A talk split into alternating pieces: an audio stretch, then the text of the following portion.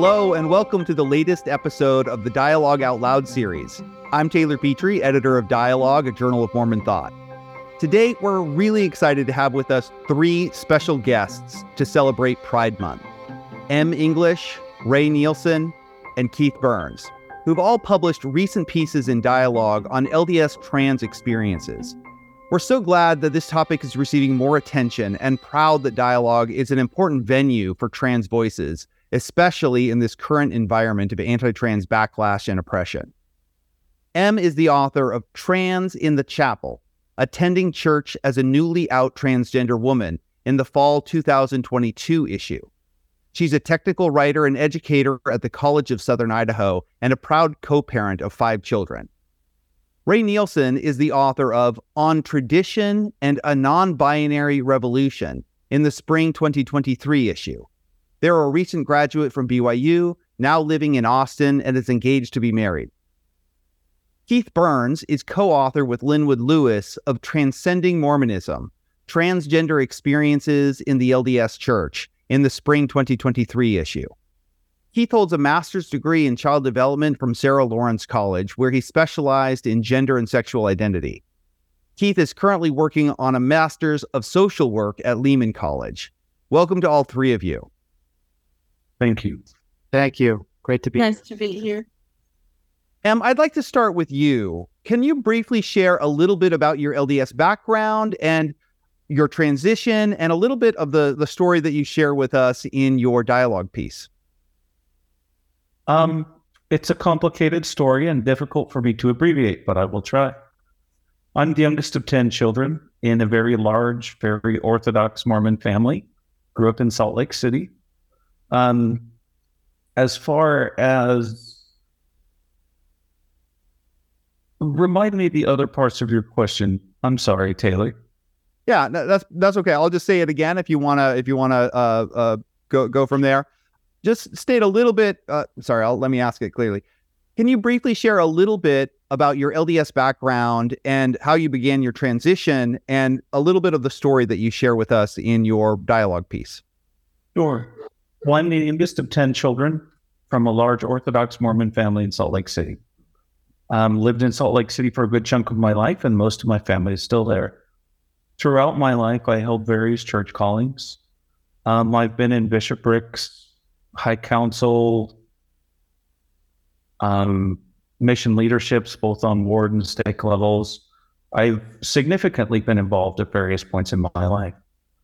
Um, realistically, I didn't understand the difference between gender and sexuality until I was 45 years old.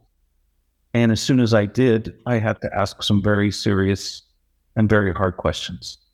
And that's what led me to really start to break down something I've been told my entire life to just not think about. As far as the story I shared, that story in particular was the first time I really ever attended church presenting completely female. And also the last time I attended a sacrament meeting for almost three year period. Well, thank you so much. And I hope that we'll get more of your story in the course of our conversation. But Ray, let me turn to you. You represent a little bit of a younger demographic and, and maybe in, in some respects are more common a non-binary and trans uh, Latter-day Saints. Tell us a little bit about your background and your transition story.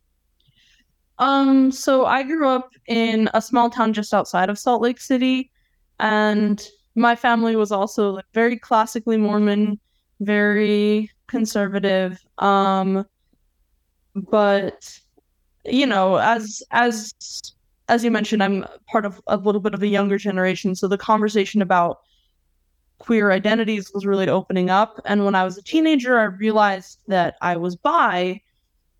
Um, and I kind of grappled with that for a while. And then I went on a mission. And on my mission, um, with it being like such a gendered space, there was a lot of room for me to be like, hold on. Is this that's not that's not right. Um and so I I started questioning my gender. Um, but but I like tried to ignore it because I was like, no, no, no, that's too complicated. Like it's one thing to be attracted to both genders, but to like have a have a weird gender, like I can't do that. Um and so it wasn't until I was in in the like February of 2020, I was in a sacrament meeting and somebody was giving a talk about integrity. And I just had this feeling of like, you're not being honest. You're not being honest about who you are.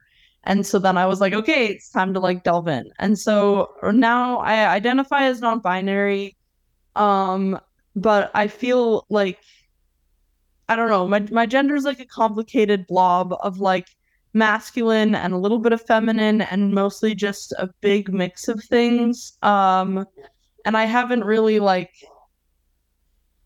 necessarily started transitioning in ways that I would like to yet because I was at BYU and I didn't want to complicate my um, education. So yeah, I don't I'm not entirely sure what that's going to look like for me in the future, but um yeah, that's that's me. Keith, you you come at this as a, a researcher and somebody who was uh, maybe interested in studying these issues uh, from a, a, a, psychological and sociological perspective. Um, what are you, what did you see in the course of your research? You interviewed a number of trans Latter Day Saints. Uh, what did you what did you discover that about the kinds of experiences that that uh, this community is facing? Yeah, great question. And it was really interesting just hearing uh, Ray and, and Emily talk about their experiences. Um, and I would say one of my biggest takeaways from my research, speaking with um, about seven uh, trans or gender non-conforming current or former uh, members of the church, is just how differently people were constructing a sense of gender identity and in particular how people were relating to the term trans itself. Um, taylor you and i discussed this several weeks ago in in um, our interview. Some of my participants uh, were very situated in the gender binary. So they had either a very firm um, trans feminine or trans masculine uh, sense of self and identity. And kind of like you were just explaining, Ray, other people I talked to were very much um, subverting, avoiding, or resisting a gender binary. Uh, some people were feeling more masculine at some in some times in some contexts. Some people were feeling more feminine in certain times and contexts, and some people were not feeling connected to really any sense of of femininity or, or masculinity. And one person even used the term genderless blob. And it was really fascinating to just see the breadth of experiences and ways of relating to transness and, and gender itself. So there, we're not really talking about one singular experience by any means, but but a variety of ways that uh, that Latter Day Saints are are uh, experiencing and experimenting with gender. Uh, M and Ray, how are, how are you seeing this issue among some of the uh, other you know trans folks that you're that you're in conversation with? How are they navigating things like uh, gender binary and uh, and sexuality? Even it's complicated. Um, and if you dismiss it as anything other than complicated, you've belittled something very important. It's absolutely critical that we understand how complicated this can be. I also think often we think of this as a static point, and this changes and fluxes and moves. The idea that you find a fixed point and sit there for your whole life is probably unrealistic. Um, and so you have to give space. We speak of spectrums and we usually think of a line, and that's just insufficient. Um, maybe even a circle is insufficient. You might need a color coded sphere just to get the variation. I tell people all the time the standard answer is if you know one trans person, you know exactly one trans person. and that's a standard answer. I may have some overlap with Ray. Ray and I may be able to say, oh, yeah, I felt that. That sucks. but there may be too that I may have some points that Ray's like, yeah, that's not. And they see it very different than I do. Um, I think, I think for me, those those nuances, um, I explain to the students at the college I work at sometimes as being like a chessboard. And again, I think this is an oversimplification, but each of us fill in different squares on the chessboard. And Ray and I may share a square or two on the chessboard, but I've never met two people who fill in all the same squares on a chessboard. It, it really is that nuanced. And I think that's very astute what Keith has commented on and noticed. Um, I think it's absolutely true. And you see it everywhere. You work with young people and they're very tremendously. I do think, depending on the age of the person you're dealing with, the nuances of this can become very difficult.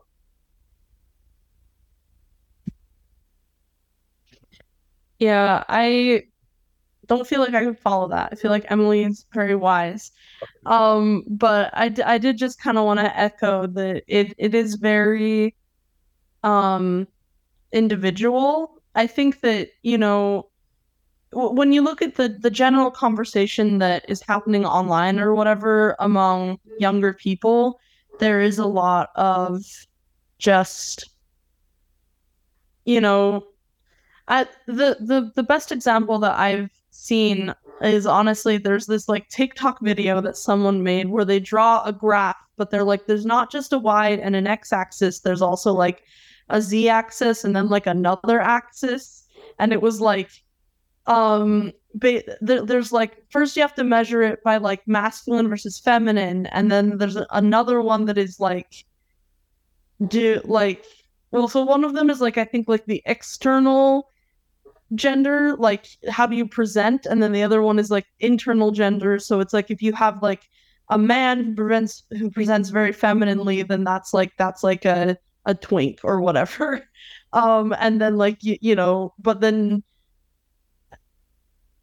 so so you can be a man who's feminine but then there's also like a girl who's feminine or a girl who's masculine and then there's like the angle of like how much do do you care about it? Like some people are like a hundred percent like i am i'm a hundred percent a man and then other people are like i guess i'm a man but like whatever.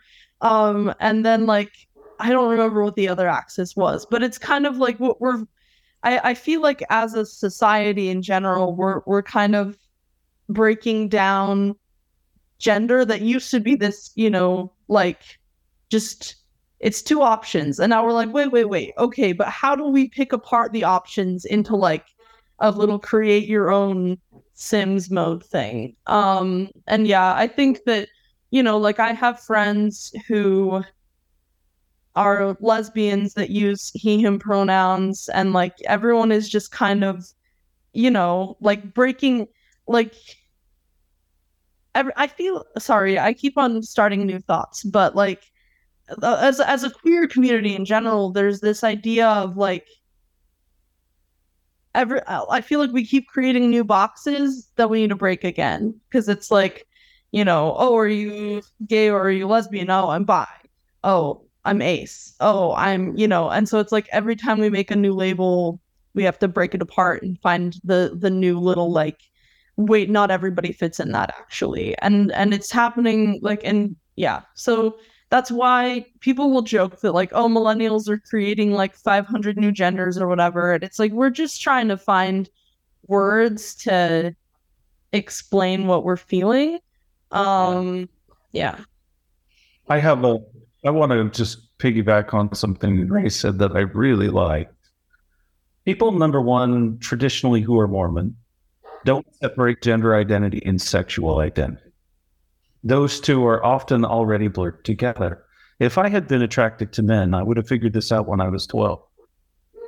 But because I was always able to be with a female partner or girlfriend, um, I never had a reason to figure it out. And then, in addition to that, separating separating out things like presentation, we we get so that we expect this. And I think for the older generation, the tendency is to think of it as Barbie doll and lumberjack, and there's an invisible line in between, and you're somewhere on the line. And it's just an insufficient analogy. It just doesn't cut all the things that Ray's talking about. Um, it, it really is amazing. It was like the older generation said, okay, there's only two boxes. You can be male or female. And then the next generation came around and said, well, that's not enough boxes. So let's create an L, a G, a P, a T, and a Q. And then the next generation came around and said, ah, let's just get rid of all the boxes. Yeah. And then the next generation came around and said, yes, but we need to figure out how we feel inside. And so they created a thousand boxes instead of just, and each generation approaches this very differently. Um, I am from the generation where it was like, um, man, girl, uh-huh. and, and and it was it was not that clearly cut. I assumed at first for me I was non-binary. Oh, if the line is here magically in between, I might be a little, just a tiny toe over the side of the female side. And then you explore, right? And you test and you test and you test. It turned out early. And that was not at all what I expected in this journey. And so I really like those things that you commented there, Ray. I think that's very astute. That's so, sorry, Taylor. I just have one more comment. I was going to say that's that's one of those pieces on the chessboard where we overlap, because I also when I first was like, okay, maybe I'm not like I'm not a hundred percent cis. I was like, maybe okay, I'm going to use like she/they pronouns and try look being like a little bit more androgynous. And then as soon as I did that, I was like, wait a second, there's like a whole masculine side of me that I was afraid of touching. And now it's here and I just want more of it. And so like there's I have had a lot of moments where I'm like, am I am I a trans man or am I non-binary? And I'm still kind of like in that I'm pretty sure that I'm trans masc, but not a hundred percent like a binary trans guy. But yeah, anyway, it is it is very much like Emily said, like you you don't realize who you are until you start like experimenting and, and touching, you know, dipping your toe in the water. And then you're like, oh, oh. That's absolutely why there needs to be a space to figure it out. There has to be parents who are educated who can make this space for their own children. I'm so grateful. First, I thought, oh my gosh, I've ruined my family and my family's going to hell. And it's all my fault. And at some point, you realize, hey, I didn't do anything wrong. Then at some point, you realize not only did I not do anything wrong, I did some really brave and good things. And then your own children come out. And you go, whoa. I have two children that have come out. Both of them fall just to the one side of non binary, probably trans masculine, and both bisexual at this point. I don't really care. I'm grateful that they have a space. And then as a parent, I just don't want to screw it up. I think both of you raise really important, just educational information here for so many folks who need to recognize that these are fluid identities for people as they are, in some cases, over the course of years, uh, uh, expanding, refining, uh, redefining their own identity and to allow folks that space to to do that. Um, so that's super helpful information. Keith, I, I wonder if you could also weigh in a little bit here on the research uh, uh, folks that you worked with. Uh, one, one of the things that's come up here is maybe a, a generational divide or at least difference of opinion here. Again, we don't have statistics on this necessarily in your research, but just general impressions based on the people that you talked to.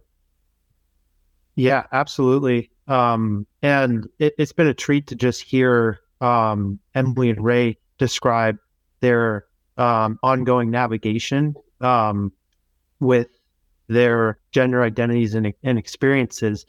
And yeah, there definitely was a generational effect, Taylor, um, in the seven people I spoke with.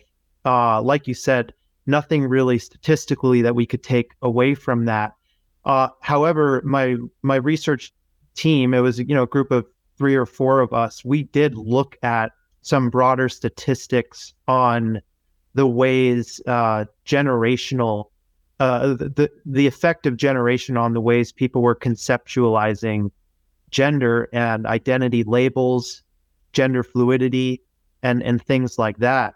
And we did um, come across some studies that um, that found that older uh, trans and or gender nonconforming people are more likely to think of their sense of gender in more binary terms. More likely statistically, that doesn't mean that there aren't a lot of older non binary people. And then the younger kind of millennial, uh, Gen Z, uh, gender non-conforming individuals um, that identify as trans or kind of under a gender queer or gender fluid umbrella are more likely to be critical, to think critically about and kind of move through labels and categories um, than their older counterparts. And I saw some of that playing out in my conversations with um, my interviewees. There were some younger people as young as 18, 19 who I spoke with that had this very kind of um, very interactional re- and shifting relationship with categories, uh, very much using some terms that uh, and descriptions that you used, Ray. Uh, and then I had a participant in their 40s um, who's 44 years old, and she um, spoke of her gender identity in uh, as more stable and in more binary terms uh, as uh, someone who has kind of always been uh, female. And uh, so it was really fascinating to see that generational impact just in the small sample size. And it definitely lined up with some of that broader bird's eye research that uh, we studied and read about before we dove into our more specific study. I would say maybe I should defer to Ray here and say what they think. But I've watched a lot of people try and talk to people they care about about this. I've tried to help a lot of young people navigate that process uh, while working in college. Um, try explaining non-binary or gender fluid to a 60-year-old male. It's so far beyond the scope of how they think. Mm-hmm that it is just darn near impossible to explain it to them. I can say, well, I'm a woman and I know I'm a woman and here's how I know. But if a person says they're non binary, it's like their brain melts. I don't know, Ray, what's your experience there?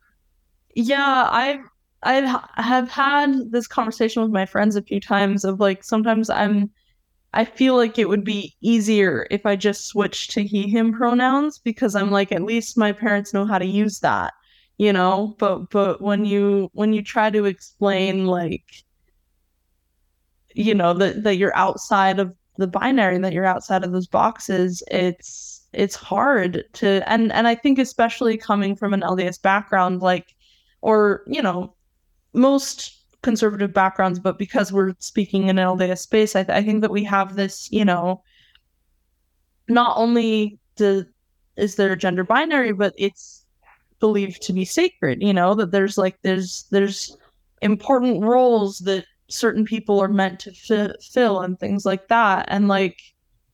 Um, I do want to say this is kind of what my essay is about, but I think that there is a sort of beauty in the gender binary. I think that there, you know, I understand why we have it as a society and I and I think that you know trans people also can attest to like there is a difference between genders. That's why we're trans. Because if there was no difference then nobody would care what gender they were assigned you know? But like the reason that we transition is because like gender is something. Um but yeah trying to I, I think that it really is just the conversation has changed so much. And for the older generation who hasn't been like a part of that co- ongoing conversation about gender, it's so difficult to try and like get them on board. You know, they, they just they hear it and they're like, no, there's men and there's women, and that's all. So just because really you, like what you said, I really like what you said, Ray, about it being sacred.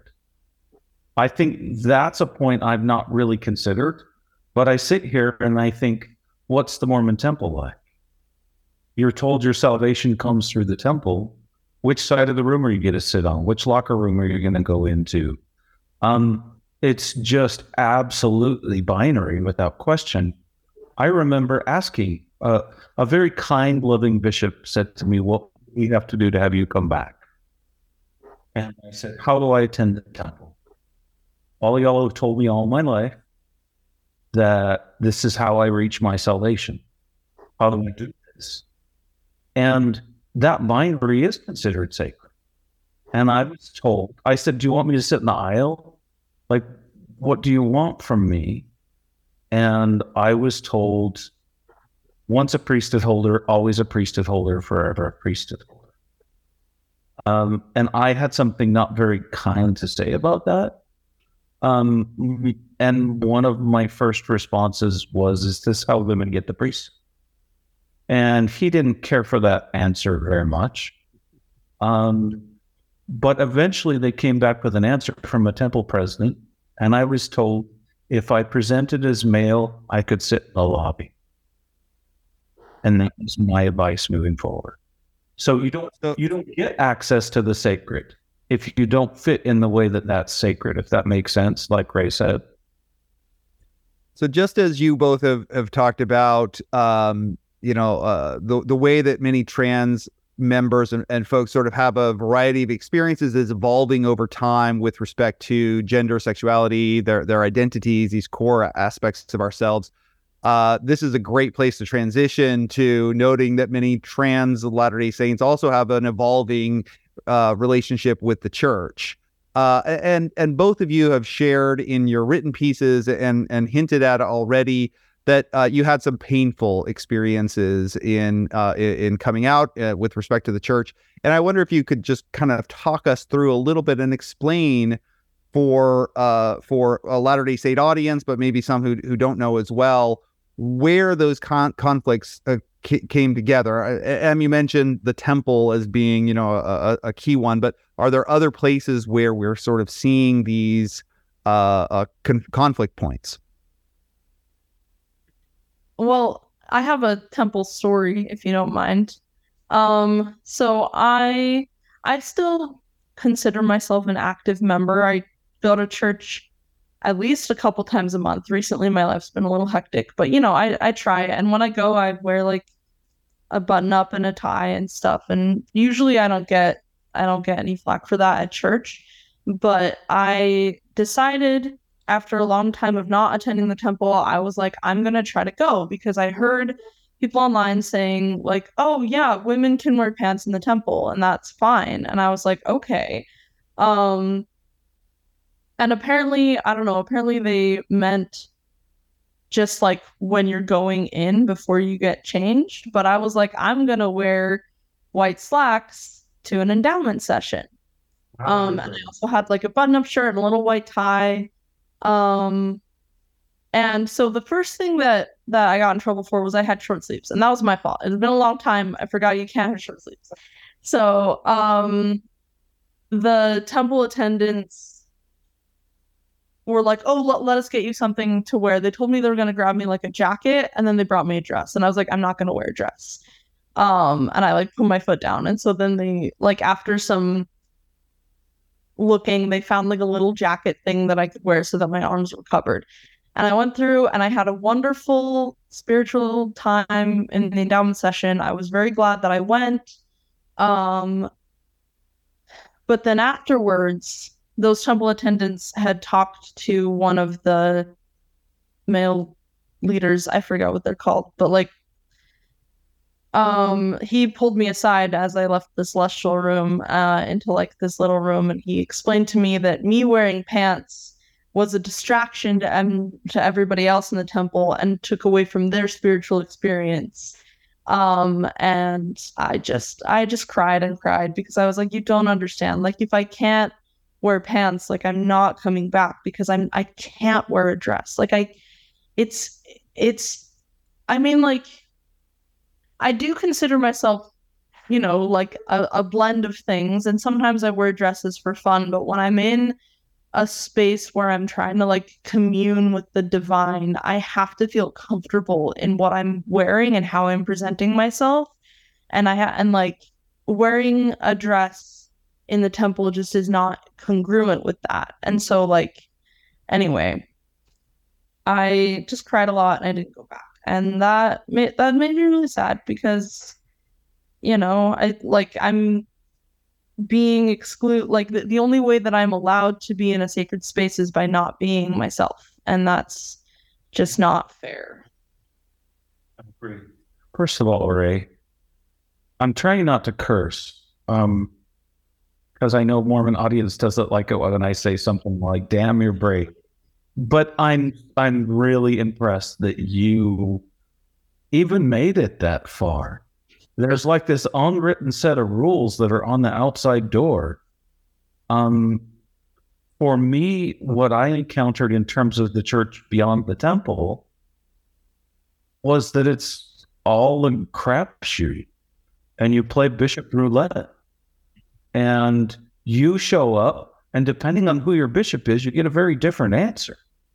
I had a young bishop who was a good friend of mine who I had served in various callings with, knew somewhat of my background, and was from the East Coast. And he said to me, I said, I've been recommended by several doctors that I need that I would benefit from hormone replacement there. And my bishop said, My responsibility is not your medical care. My responsibility is your spiritual care. And if that's the medicine your doctor recommends, then it's us that have to deal with the effects. And next door, in the next bishop office down, a friend of mine about three months earlier went through the same process and was told hormones are moral and spiritual poison that are condemning your family to hell for multiple generations. Insane. Eventually, the two of us became friends, by the way, and she's amazed. Um, it's crazy to me how different it is from bishop to bishop. And even then, I struggled to find a space. I was told the same thing you were about distraction. I was told that if I was going to come to church, I need to not cause a distraction. And I asked what that meant. And that's such a nebulous term. It just seems like an excuse to something that makes you uncomfortable. You can kick it out. Um, I was told that if I went to church, I was expected to sit in with the elders quorum. Um, and if I did, I needed to present head to toe in male clothing. Um, I was eight months into my transition. I have pretty solid B cup breasts. All y'all don't want me sitting there in a white shirt without a bra on. Like you're going to be uncomfortable. And how how can I ever be comfortable in that space ever? And I asked to go to Relief Society and I was told no. And I was still trying to attend. And I asked again, can I build a Relief Society? And I was told no, you being in the Relief Society will make the women in there uncomfortable. Generally, when I talked to the women, they weren't the ones that had a problem with it.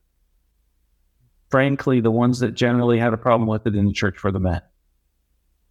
Um, so what did I do each Sunday for almost three months? I took a chair and they propped the door open to Relief Society and I sat outside the door until they told me that was not okay. So that process can be brutal. And I had a wonderful, caring, loving bishop who to this day I would stand up for him. He met me in the coffee shop as we discussed my place within the church for months. Um, at some point, we both looked around and realized there wasn't really a pathway for me where I was at. And I needed to find a different pathway. In fact, we had a discussion about um, some of the aspects of the Book of Mormon that talk about this. When the people were cast out And he says to them, Do you suppose that you can only find God in your synagogues? Do you suppose that the only place you can have a relationship with God with is inside the Mormon church? And and that's quoting out that, that's taking from the Book of Mormon. And that was what the two of us talked about for almost a month. So there's a lot of a lot of very, very difficult things. Um, but I first told a bishop when I was 11. First worthiness interview, I was about to turn 12, and I still wanted to do it right. And I, I, I went in there and he said, Is there anything else you need to tell me? And I said, Well, I don't know how to explain this, but I'm drawn to women's and girls' things. I like girls' clothes. I like the colors and the styles. I like to spend time with girls rather than boys. They're more fun for me. And I was immediately asked if I was attracted to boys. To which I said, I don't really know very well. I'm 11. But I did say, I don't imagine myself being married to a boy. And they all breathed a big sigh of relief. And because if you're not gay, then there's nothing to worry about. And I've been told often that the sin is in the sex. I was having sex with somebody I was married to in your Temple. Where was the sin? And so they really didn't know what to do with me. I'm I was very problematic for them.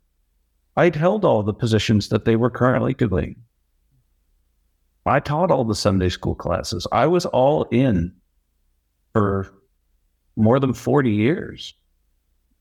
So I'm still problematic for them and they really don't know what to do with me.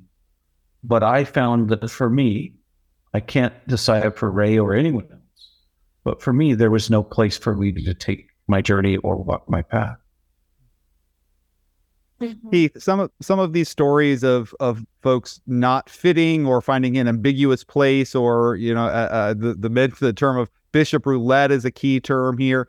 Can you talk a little bit about some of the folks that you talked to about how they navigated this? And it might be useful to talk about the to, to briefly summarize the 2020 changes in uh, handbook policy on trans identity at church to maybe give some context there as well. Definitely, yeah. The experiences that, of of individuals that I spoke with in regards to the church were as diverse as they were shifting uh, and in flux. And Emily and, and Ray, first of all, I, I'm so sorry for those experiences you've gone through that just involve such a blatant rejection and ostracization, exclusion for simply being yourself and expressing yourself in authentic ways. People I spoke with were running into that problem. Uh, in fact, almost in sometimes in, in nearly identical ways. I recall speaking to one of my participants who um, was assigned male at birth and identified as non binary. And they uh, wanted to attend Relief Society. They felt more inclined to attend Relief Society. And their bishop at first allowed them to for the first uh, three or four weeks at church. And then word got up to this person's stake president, and the stake president vetoed that decision. And uh, this person could no longer attend Relief Society. And they were told, You are a male, you have to attend priesthood. And understandably, they stopped attending and did not feel safe at, at church. So there uh, there were several people who just in similar ways just felt so rejected and so ostracized uh, and just deemed the church unsafe. There were other people who had better luck with different leaders, like you said, Taylor, this kind of bishop roulette um, that really seemed to depend on geographic location, the age of the bishop, the political orientation of the bishop, the theological perspectives of the bishop, um, some bishops were very welcoming and accepting, and, and just some seemed to be not that way. Uh, and that just has to be so painful and, and disorienting and confusing for people. Uh, Taylor, you mentioned the 2020 changes. Those are very relevant because the church, since since 1980, has explicitly prohibited what they call physical transition. So, presumably, any kind of medical or surgical transition was grounds for uh, excommunication and language they've now recently revised membership restrictions. In 2020, they maintained that clause about physical transition and they added a new a new phrase, social transition. That confused and upset several people that I spoke with, uh, and it came out in our interviews. What the LDS Church prohibited was any kind of social transition, and that would have the same membership restrictions as a physical transition. Although the problem is, church leaders didn't specify what constituted a social transition uh, in the handbook. So someone pointed that out, who I spoke with in uh, my interviews, and said, "That is so arbitrary and so vague. What does that even mean to social transition? If someone dresses a little more effeminately or a little more masculine, if someone has longer hair, someone has earrings, makeup uh, in a certain way or, or fashion, who is policing these social transitions? And when does someone cross the line of social transitioning enough to constitute membership restrictions uh, and social transition to one progressive bishop in Brooklyn, New York? May be very different than a social transition in the perspective of a bishop in Vernal, Utah. So these are some of the questions that are still swirling on the minds of yeah, tr- trans and gender nonconforming Latter Day Saints, and we're certainly confusing and and angering uh, several of the people I spoke with that were trying to make their church membership work, but we're just feeling so much pain and ostracization along the way? There is a fundamental lack of knowledge here um, that just pervades these people. I wish them all the best, and I don't wish being bishop on my worst enemy. It's a brutal assignment. I've worked with lots of them. It is really brutal what they're expected to know and be able to do. Most of them have no concept in counseling. If one person I told somebody every year, including the years I was on a mission, the same thing. If one of them, just one of them, had said, go see a counselor, how was my life different? Now, let's add to that the ambiguity of terms like distraction or transition. Most of them have no idea what transition means. Uh, uh, uh how are they going to police something that they can't even define? Um, it's it's beyond it being ambiguous. It, they simply have no idea what the word really means. And so when you're a person who knows what the word really means and you try and explain it, that's not going to go well. Um, I have just an example of of how you never know what you're going to get, even with the same bishop. So, um, I in in my ward at BYU, I was not the only trans person in the ward. There was a trans guy in my ward. Um, and I didn't know. I heard about this from my bishop. So when I met with my bishop to renew my temple recommend, um, he was like, "I need to ask you a question. Are you socially transitioning?" And I was like, you know, I knew the policies, so I was like, if I say yes, I'm not getting my recommend. But I wanted to be honest, so I was like, I mean you know, Ray is not my birth name and I don't use she, her pronouns. So, like, I think, yes, I am socially transitioning. And my bishop sat with that for a minute and he was like, well, okay, but you're not like the trans guy in the ward because he uses he, him pronouns and the name he uses is nothing like his birth name. And he and he's asked me to go to priesthood. And so he doesn't get a temple recommend, but I think you can have one. And I mean, like, I was like, okay, sure. If you're gonna give it to me, give it to me. But I, that I thought that was so unfair because I was like, that's that's such a weird double standard. Because first of all, it feels like um you're not validating my non-binary gender as real. You just see me as a weird girl. So that's thank you for that.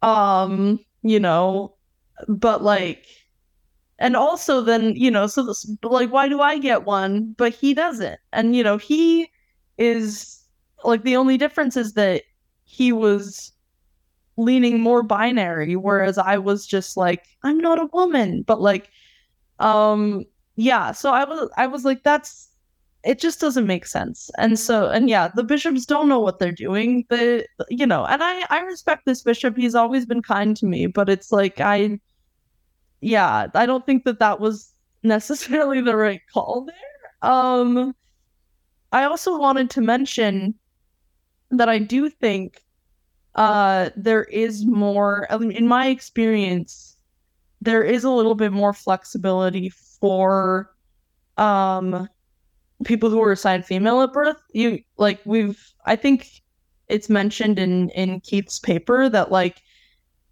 the um I forgot the phrasing, but leaving leaving the masculine and turning toward the feminine is seen as much more offensive to the the patriarchal uh, setup of the church than a woman who wants to be more masculine.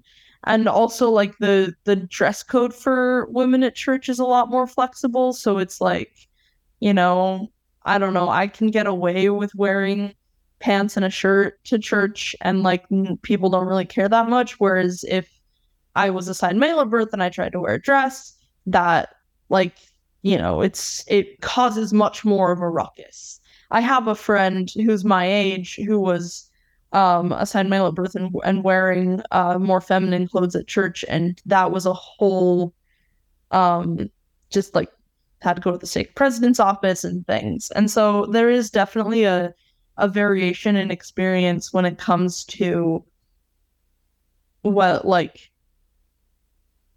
what gender you were assigned at birth and also like what how quote unquote far you're transitioning. So like yeah, I think that I've I've met a lot more like a lot of non-binary people who have a bit of an easier time going to church than more binary trans people um because i think it goes back to the like people don't know what non-binary means. And so they're just kind of like okay you just do your thing and i'm i'm just going to ignore it until it becomes a problem you know? It's it's interesting. I think a lot of what ray has said is point on. Um if a woman wears a pair of men's pants, nobody notices. But if a man um, wears a pair of women's skinny jeans, people with like bejeweled pockets, people will lose their dang minds. And I, it, it has always boggled me. And I was following and working through my process under the direction of a bishop. He knew all the medication he knew the hormones. He knew what they were doing. He knew how I felt about it.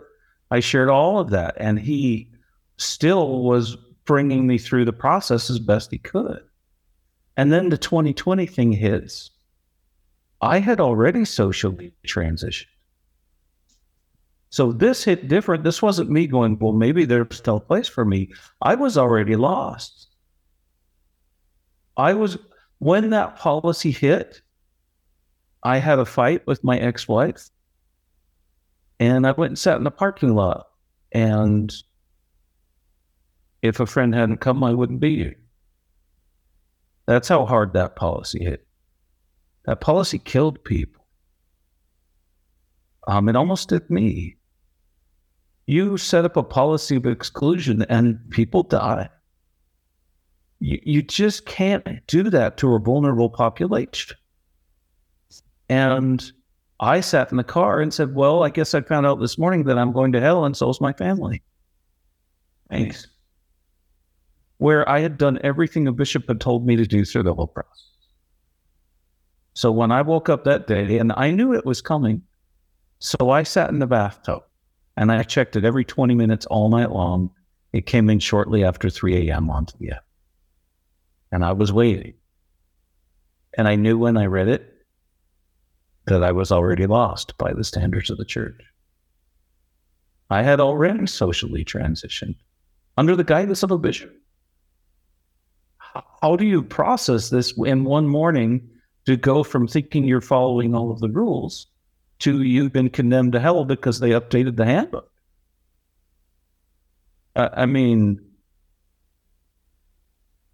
I I think everything that is sacred and holy that I had a friend who came and found me. She knew it, she read it, and she came and found me immediately because she knew what that would do. It's that scary. You exclude people in that way, people die.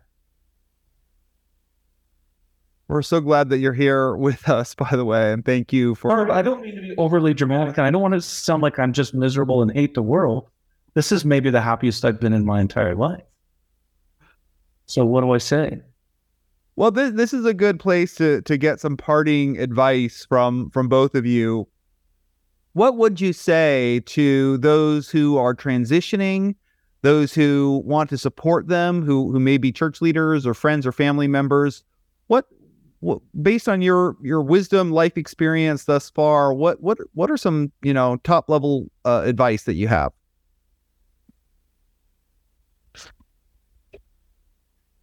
Um, I'm just gonna give a plug for uh queer theology or like the uh, queer Mormon theology by Blaire Ostler. That's that book is just a really good summary of how like lots of core principles of LDS doctrine can fit in with a with a queer view of the world and of society.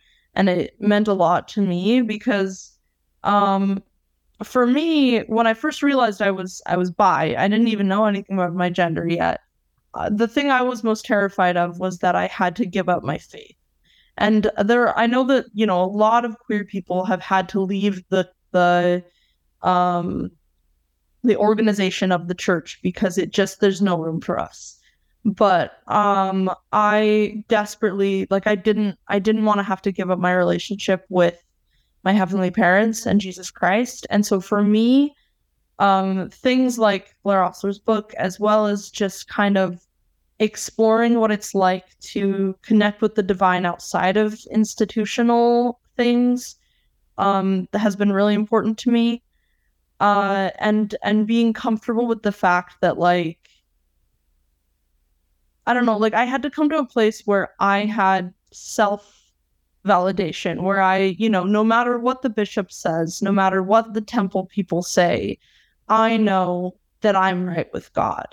And, you know, and also that like the if I'm I don't know, you know, like also if I'm not, I don't think that it's that big of a deal. I think something else that and I don't mean to minimize anything, but I, I something else that's important to me is that according to like LDS theology, there is no actual hell, and the, and that God is ever forgiving and like will work with you, and He's an individual God. Sorry, I don't mean to get on the soapbox. Um, but the the the like little advice is just learn who you are, learn to be good with like who you are, regardless of what institutions tell you you need to be, and surround yourself with people who support you in that. I would say number one, I don't mean to make this the Blaire Ostler shout out moment, um, but I think Blaire is amazing. Um, Blaire is the one who encouraged me to share my story. That's how I got there.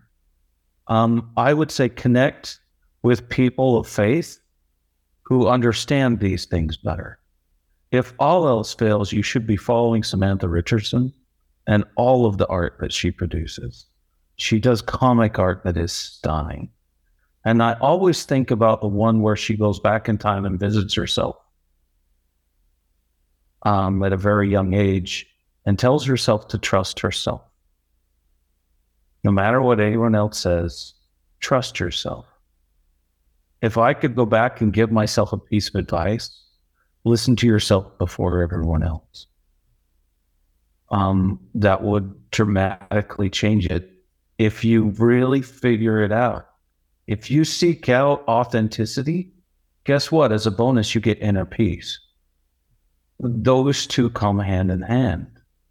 If you need inner peace and you seek inner peace, guess what? Probably became more authentic. Like, I just think those are tied. What I learned was fairly simple. Dysphoria screams something is wrong. Euphoria tells me I might have found the answer. And so I try to stay between the guideposts. And then over time, the guideposts got closer together. Does that make sense? Like for me, it started over here when I saw when I would get up in the morning and have to shake my face. I would throw up in the seat because it just made me physically ill with the dysphoria. And on this side, um, oh my gosh, I have clear tone nail polish on. This feels fantastic. And eventually, they get closer and closer together as you figure out who you are. And and this is not even fair. It needs to be more of one of these. Um, trust who you feel you are and find out who you feel you are. My advice to the parents. Your kid comes out to you. This is standard answer stuff from the Mama Dragons. Okay. And shout out to the Mama Dragons because they're literally saved me. They came and found me. One friend in particular and several others. If your kid comes out to you, congratulations. Holy crap. You're such a good parent that they loved you and connected with you enough to share one of the hardest moments of their entire life. So tell them thank you. Then tell them you love them. Why try to stay between the them, guideposts? Um, I love and you no matter what. Because that's what you say when when guideposts got closer together. Does that I make love you. Like for me, And would you like to it started over about it? here when I saw when I would get up in the morning and, have to shake my and then shut up I would and throw up in the for a while. because it And we just, just, made don't me do that with our with kids. the dysphoria. And if And imagine on how this different side, the world is. If um, oh my parent gosh, I have clear tone Yeah. polish on. responded like that. This feels fantastic. That that's it. They, Thank you. A- And I eventually, you they get closer about and closer together as you figure That's out who you are. it's such a and, and this such is a, not even fair. a basic level thing love. Um, um, but if you could figure this out, who you feel you and are, you can find, yourself you these you places. are. My advice Where you're sitting between the fence posts of dysphoria and euphoria. your kid comes out we to you. pound This is on the standard answer stuff from the dysphoria. Mama Dragon. Euphoria tell me And shout out to the Mama Dragons because they're um, literally there's an, uh, an inner peace and happiness that I didn't One friend in particular and several others. And at some point, it is possible to be if your more kid comes yourself than you you thought you could be. Congratulations. I never knew I could Holy be this much myself. You're such a I didn't even parent that they loved you and connected with you enough um, to share one of the hardest moments yeah, of their trust yourself. life. Work between the Tell them thank you. Surround yourself with people who are smart. Then tell them you who care. People just need to know somebody. If somebody, if you know somebody who really knows a couple transgender people, you just don't know pictures. What you need is you need one caring adult for each kid. And everybody needs to know a trans person. We live in such a, a and lovely. So come meet us. will you just say that one more time? Because I think I spoke over you. Just the last line again. I'm sorry. Frankly, um, we are lovely and beautiful. Come and meet us. Come and sit down with me. Let me make you tacos. I don't, but let's spend some time, share a conversation, and you walk away fundamentally shifted in how you think if you really come into that conversation. I could promise it'll happen. we live in such a, a complicated time of both heightened trans visibility and trans acceptance and some really scary things that are happening at various states and in, in various movements around the country of of uh, you know misinformation and um, you know real hatred and so I am just so grateful for for both of you and, and so many others who are willing to share your stories with us to talk with us about these issues to think through the the hard uh, elements of life that we experience as individuals and together. So I'm just so grateful and honored for you, Emily, Ray, uh, for the research that Keith has done to give voice to uh, to, to, these issues and to, to share your experience and your wisdom with us. So thank you all for your time this evening. You're welcome. Yeah, I'm glad that we could have this conversation. I benefited from it. We hope that our listeners have enjoyed this conversation too and have learned something new. If you'd like to learn more, we encourage you to check out the LGBTQ and trans topics pages at dialoguejournal.com. And we thank our subscribers for supporting work like this. Special thanks also to Daniel Smith for spearheading and producing this episode. If you enjoyed this episode, please share it with your friends and colleagues, and don't forget to leave us a review or get in touch with any comments or questions. We hope that you'll tune in for future episodes of our podcast and be sure to check out the whole range of shows in the Dialogue Podcast Network. Thanks.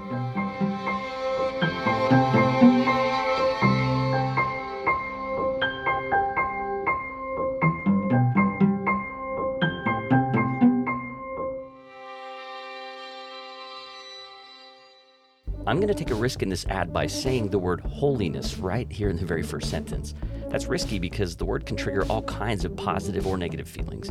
I mean, sometimes I'm afraid to call something holy because it makes things feel sort of unrelatable or, or, like disconnected from everyday life. And really, I mean, that's too bad because the word's actually related to wholeness and helpfulness, which suggests that maybe we can learn to find holiness in places we never really thought to look before. I'm talking about holiness like a fire. It can warm, but it can also burn. You might get smoke in your eyes, but the flickering flames are also really beautiful.